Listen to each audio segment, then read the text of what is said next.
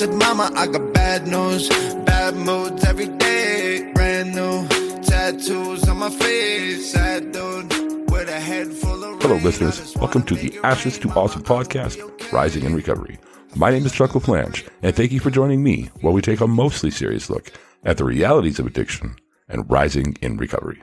This Memorial Monday is brought to you by Revolution Recovery, helping men recover and become their best selves through support and treatment. They've been there and they understand. Well, we've seen another weekend come and go. I hope you had a chance to listen to the weekend ramblings, as that's a new thing, so you might not have been looking for it. And that brings us to another Monday, to another Memorial Monday, to be more specific. This week, Tiffany from the Vancouver area in British Columbia, Canada, shares with us her story of Nate. We heard a little bit about Nate in the bonus episode released on the weekend from Devin at Revolution Recovery, who knows Tiffany quite well and knew Nate quite well. Nate was actually one of Devin's clients at Revolution Recovery.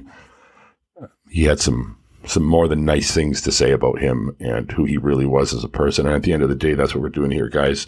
With these episodes, um, they are heart wrenching. They invoke emotion. Lord knows they do with me. But remember, the goal is to remind everybody that the people we are losing are so much more than a statistic or how they passed. And that's really important here. In my mind, this is the best way to get the masses' attention, to make the muggles, as I like to call them, understand that the people we are losing are loved and love. And if we can do that, just maybe, just maybe, we can catch the attention of the people that it can make real change happen, systemic change happen in the way of public policy when it comes to harm reduction, fentanyl awareness, all the things. Now, one of the fantastic parts of this story is Tiffany's advocacy. She's taken a different approach to the advocacy than uh, some of the other moms. And that's not to take away from what they're doing. It's just to say that this is pretty awesome and, and pretty, you know, great in its own right. Right. It's, um, but, um, she is raising funds to help street addicts go see a therapist. And quite often, if not always, that therapist is our, our friend here of the show, Ryan Bathgate, also known as the captain on Kaleidoscope Wednesday. Now, I have to thank Ryan. What's I have to thank Ryan every bloody day? Let's be honest, but um, specifically for introducing me to this recovery community in the lower mainland BC, uh, Canada here. It is the most amazing group of people. They work tirelessly. They're so passionate. And, and I'm sure it's like that in other parts of the world. I'm just been exposed so much to this part of the world. And um, I can't wait this summer. I'm, I'm planning a, a trip out to, to the lower mainland and really looking forward to seeing Mr. Bathgate. He is, uh, he is an inspiration to say the least. Anyway, guys, as you know, we like to change the format on, uh, on a Memorial Monday. And I like to get all my chores done before we play the submission as submitted by, in this case, Tiffany about her son, Nate. Now, the reason I do this is I want to leave you with the memory of Nate instead of more of my rambling. So we're going to do a PSA, my daily gratitudes, my exit monologue, all the things we do every day quickly. And then we're going to get into the submission made by Tiffany, to which I will say, I very rarely edit any part of these. I do a little bit of sound engineering, but I believe the right thing for me to do is to leave them completely unmolested. So, um, these are all the words from Tiffany. And uh, I'll forewarn you, spoiler alert, guys. This one's this one's another really emotional one. Anyway, let's break for this quick public service announcement, then a couple other quick things before we get into the submission. And now for a quick public service announcement. Grief isn't limited to the loss of a loved one. For all the support you need, TWC offers a grief and loss support and education group, and it's offered free of charge. Learn more at twcrecoverylife.org. Hey everyone, this is Ryan Bathgate, uh, also known as the Captain from Kaleidoscope Wednesdays. I wanted to bring a public service announcement to you today about Narcan, also known as naloxone. These kits have saved so many lives over the years. Uh, I can attest for that. Being in the industry for so long, I can tell you since we've had the opioid crisis declared in 2016, it has saved thousands of lives, and I've watched it personally save hundreds of lives. These kits are small, easy to use, you can keep them in your glove box or in a cupboard in your home, and you never know when somebody's going to need them. If you have a hard time finding a Narcan kit in your area, just email us here at ashes to awesome podcast at gmail.com. Throw Narcan in the subject line, tell us where you are, and we'll do the legwork to find that for you. If you wanted to send me a question for my Kaleidoscope Wednesdays, Again, email ashes to awesome podcast at gmail.com. We will read that question on air and I'll do my best to answer it in a comprehensive way. Remember, naloxone saves lives, treatment saves futures. Together We Can offers addiction treatment programs and education, support groups, and workshops for friends, partners, spouses, and loved ones. Learn more about their services at twcrecoverylife.org. All right. Well, welcome back. And why don't we just jump right into our daily gratitudes?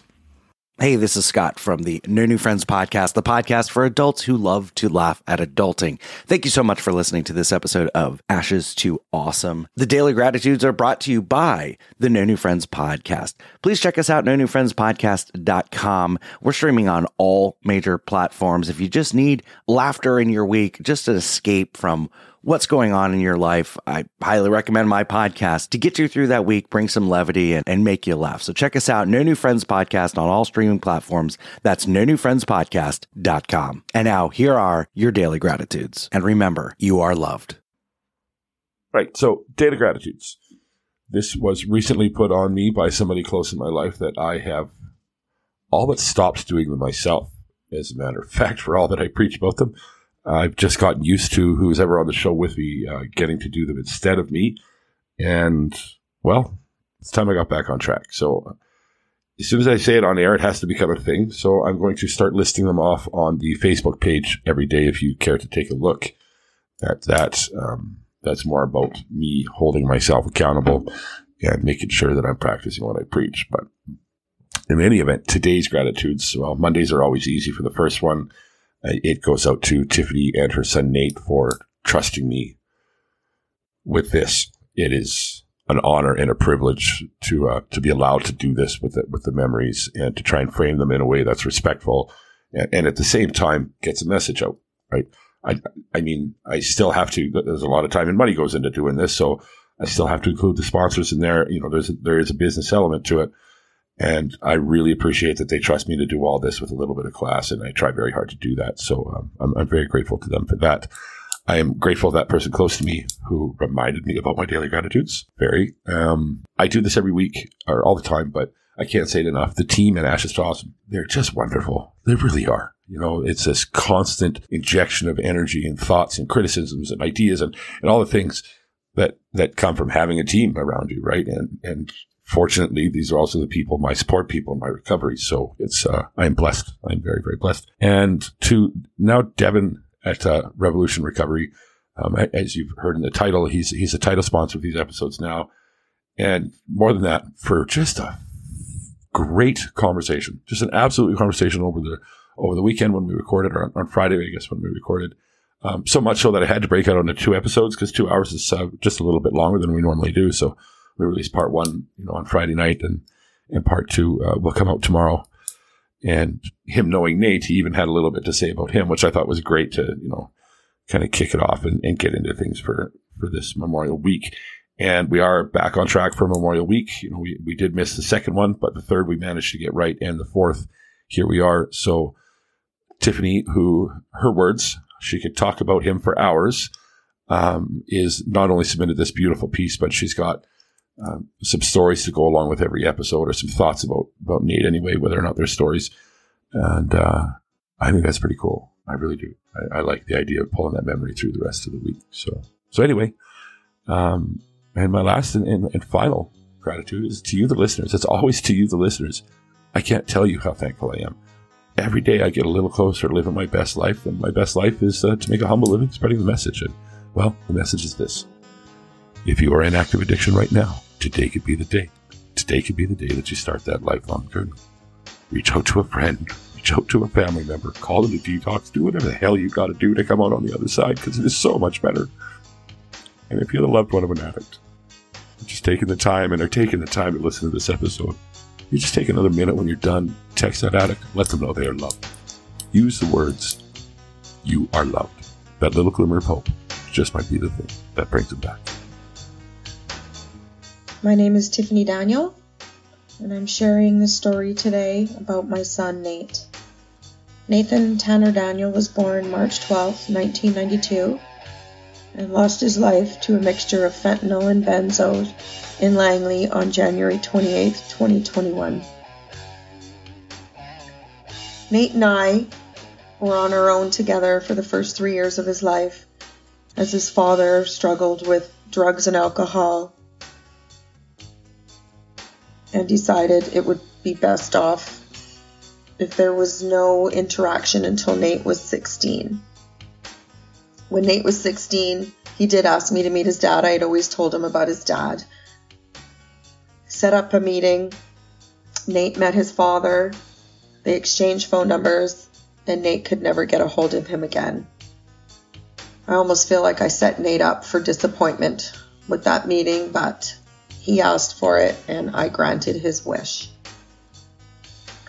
Nate had a normal life growing up. He played soccer, lacrosse, got into skateboarding. He won a few skateboard competitions. He was in a movie called My Hair Made Me Do It, where he was ollieing the 10 stairs in Aldergrove. And basically, that was his outlet for a number of years. As Nate grew into his young teens, the crew at the skate park was a little bit older, so Nate started drinking at an early age. We started setting some strict curfews and boundaries for Nate. And as the years went by, he kind of started disregarding them, so we thought it was best if we took his skateboard privileges away. Nate was no longer allowed to spend time at the skateboard park, and we locked his skateboard up. Definitely wasn't a good idea now that we look back on it years later because Nate found other ways and other people to spend his time with, and skateboarding would have been time better spent. The crowd Nate now hung out with was a party crowd. He was starting to distance himself from his good high school friends, and he had found a new a new crowd from high school. The partying escalated. The weekends he was coming home later than he was allowed to, and by grade 11 he had dropped out of school. Nate worked odd jobs here and there, lived at home, and was really wreaking havoc.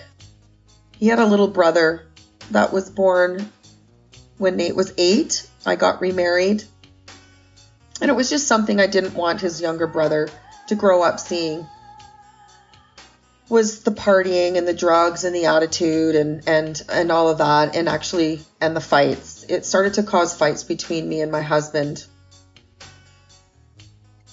Ultimately Nate's stepdad gave us an ultimatum. It was either Nate had to move out of the house or we were gone.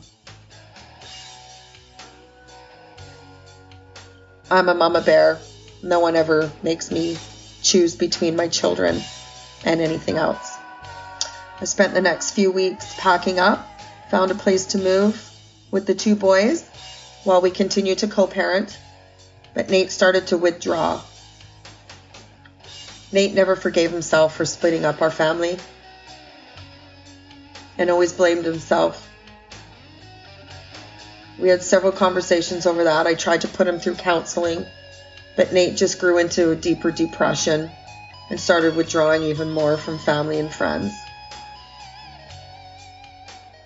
Nate kept in contact with a few of his friends, but really started to lean towards now a harder crowd. It was constant partying throughout the week, it was weekends. Soon I had to ask Nate to leave. Nate moved out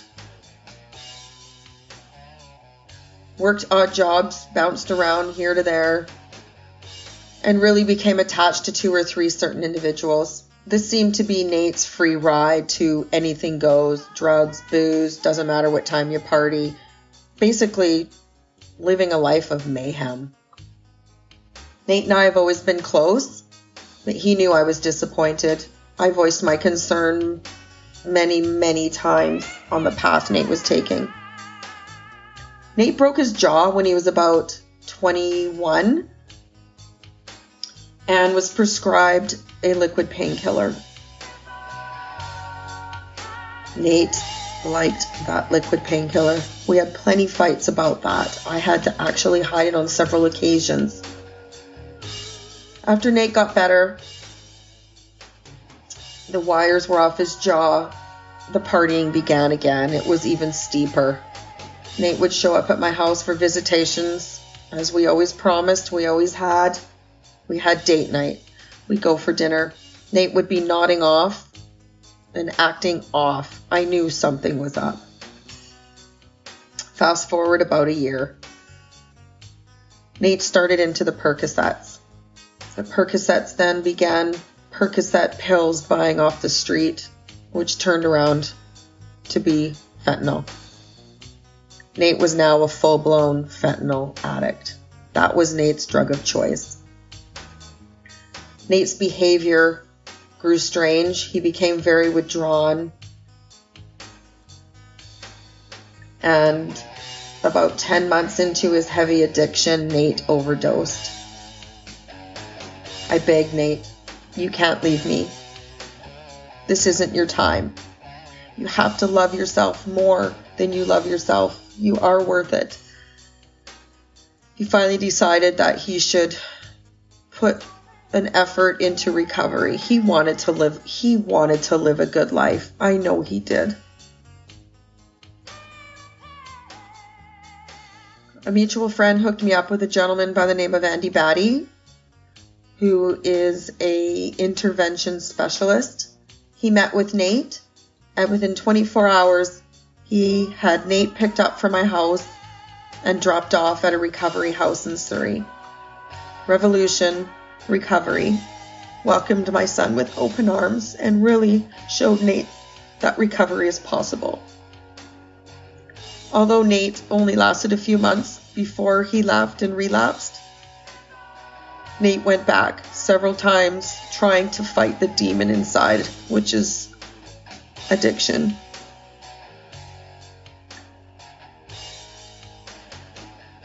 In 2018, Nate struggled the most I've ever seen Nate struggle. He was bouncing around from couch to couch, working here and there, trying to hide his addiction. For years, I never talked about Nate and his struggles, but finally I was tired. It was time to talk about it. It was time that people knew we shouldn't be ashamed of an addict. It's a disease. They don't love it any more than we love it. They struggle as much as we struggle. Nate went back to Revolution on several occasions, would do really good, and you would see the cycle. Nate would do good for several months. You could see the depression setting in. Nate would leave. Nate would relapse. In 2019, Nate was doing really well. He was in Revolution. Really good, really good stage in his journey of recovery. And we went up to Kamloops for a slow pitch worlds tournament where Nate had volunteered at a mental health and addiction booth. Nate reconnected with some friends there that play baseball, and they were genuinely, genuinely proud of him.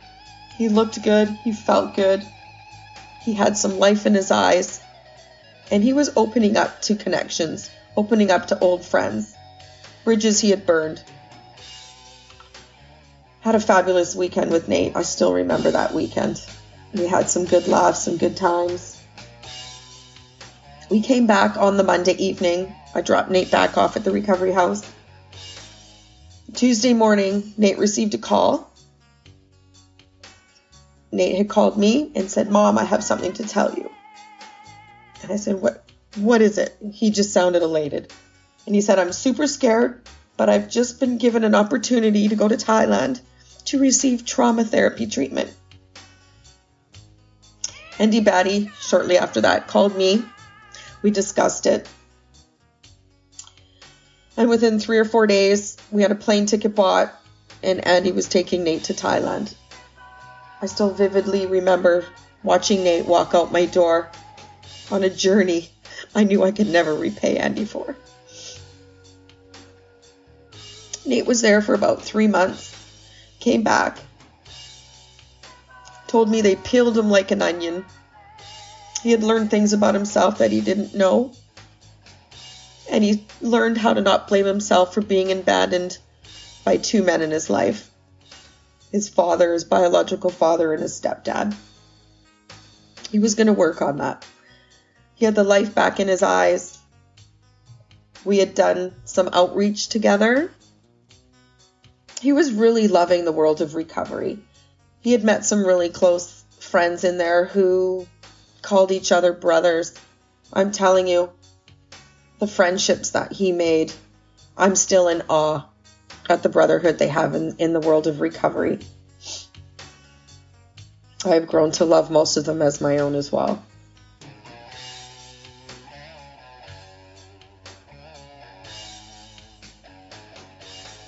A few months later, Nate was still doing well in his recovery, and the height of COVID hit. Gyms were closed. There was no more one on one counseling. There was limitations to them leaving the house.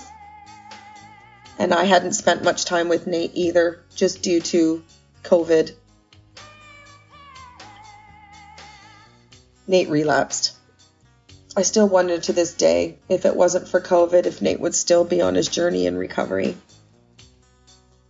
Nate spent the next few months struggling in 2020, in and out of treatment, into a new job, out to a new job. It was just endless. I, I could see Nate spiraling. It was. I, I didn't know who Nate was his drug addiction became more frequent. And then we became we came upon, upon Christmas. Nate went back to recovery in November and he was doing really, really well. Nate was always a man of many words when it came to cards, Mother's Day, birthdays, Christmases. All his loved ones, we always got the best cards from Nate. And at Christmas, he gave me a card with the most heartfelt message saying he couldn't wait to spend Christmas with me finally in a good place, happy, healthy, and sober. I was so proud of Nate. I told him. I walked his journey alongside of him. I never told him I was disappointed in him. I to- always told him I loved him. We would always figure a way out of this. I had friends for years tell me, you gotta use tough love. Cut him off of all communication. Don't let him at your house. Cut his phone off. I don't think anybody really knows what to do when you have a loved one that's an addict. There's no right or wrong. I chose to support Nate in any way I could because I didn't want to live a life of regret if anything ever happened. We had a quiet Christmas that year, which is 2020 was really hard for Nate. He was used to large family Christmas dinners, but we got through it. About two weeks into January, he came for a visit that Sunday, as we always did. We used to grocery shop. He always wanted to go out and get a nice dinner that he could make for the boys in the house. And he had mentioned to me twice that day, I still can't believe that dad, which is his stepdad, never even gave me a card or acknowledged me much for Christmas. I did all the work I could to get where I'm at with sobriety, and it's still not enough. Nate just didn't understand that it takes time with, with Carl. He needed time. Nate needed to prove himself. Two weeks later, Nate left treatment and relapsed. the Monday night, I couldn't get a hold of Nate. He had called me later that evening and told me he was in the hospital and that he had overdosed. He used to always tell me I fell asleep. They found me, I was sleeping. I said, okay, well, let's meet for dinner tonight. I want you to come and spend the night and we'll talk about it. We'll figure a plan. It was always, I was always, let's put a plan in place. Never heard from him. Called me Wednesday morning. They found me sleeping again. Mom. And this is when I knew. Nate, this is serious. You cannot one day maybe not wake up from one of your naps. And his response to me was, I don't care. I don't want to live this life anymore. I don't want to be here. I'm done. I can't live this life anymore. I told him, Nate, we're going to do it. You can't give up because I can't live my life without you. I picked him up Wednesday evening after work. We went to pick up his clothes at the recovery house. Came back to the house here. And I was making dinner and we were going to watch a movie. Dinner was ready about 30 minutes later and Nate was gone. I immediately went to phone him and it went right to voicemail, which I knew right away that he had blocked me. He knew he was going to hear it from me. So I called Telus. I suspended his phone, which I did quite often. So I I thought he couldn't call any drug dealers, and I sent him a message on Messenger. And it wasn't very nice. Basically, it just said, disappointed in you. And I cut your phone off. Because I'm not going to allow you to die on my dime and call any drug dealers. It was the last message my son ever said, read of mine. I went to bed with a pit in my stomach because it's the first time I never got in my car and I drove around to find Nate to bring him home. I thought, nope, not tonight. You know what you need to do to get back on track? I'll love you, but not tonight. The next morning I woke up, looked at my phone, and I thought it was odd. Nate hadn't been online in a couple of hours. You can tell on the Messenger app. So I immediately called the hospital. I thought, well, maybe Nate had overdosed again, and that's where he was. But there was no track of Nate in the last 24 hours. So I thought, okay, well, then he was picked up by the police.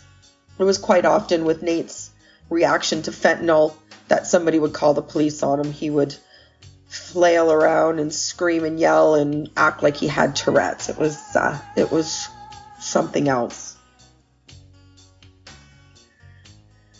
I went about my morning routine, drove by my condo up to the coffee shop around the corner, and I noticed a police car in my driveway. And I thought, hmm, I wonder if Nate's in the back of there. Quite often, they would bring Nate home because they knew Nate. He was polite, he wasn't violent, and they would just bring him home. And got my coffee, came back, and now there was two police cars in my driveway. I don't know what it is, if it's a mother's intuition, but I knew I jumped out of my car and I said, Are you looking for Unit 214? And the one officer turned around and I could tell by the grim look on his face. And he said, Is your name Sean Daniel? That's my first legal name, so I knew it was next of kin. My beautiful, handsome boy was gone. How am I going to live my life without you, Nate? It's the first thing I thought. How dare you leave me? Grief is unexplainable. I can't even explain what grief is. It's a heart that is beyond anything you can imagine. I barely get through my days, but I know that the sun's going to rise, so I'm going to make it. To shift my focus to something positive, I've started a foundation called the Nate D Foundation. We've had two slow pitch tournaments to raise money. We've had several poker tournaments. We've done some online draws. And we've also to date sent four people for trauma therapy in Thailand, and we've supported multiple individuals with counseling locally who suffer with mental health and addiction. If there's anything I can do with my living years in memory of Nate, it's to try to save one person, one family, from the pain that I feel. Our addicted loved ones matter. They are more than just addicts.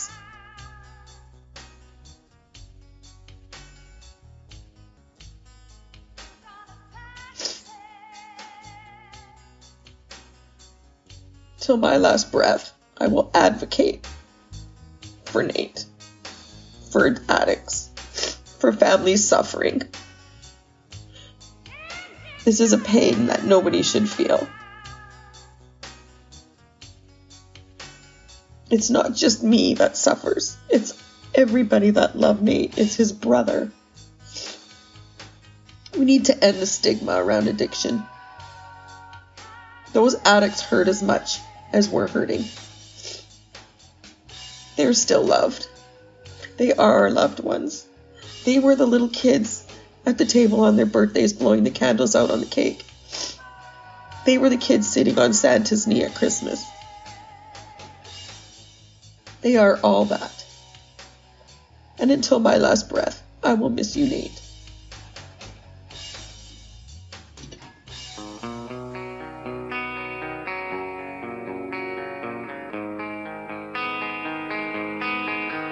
Mama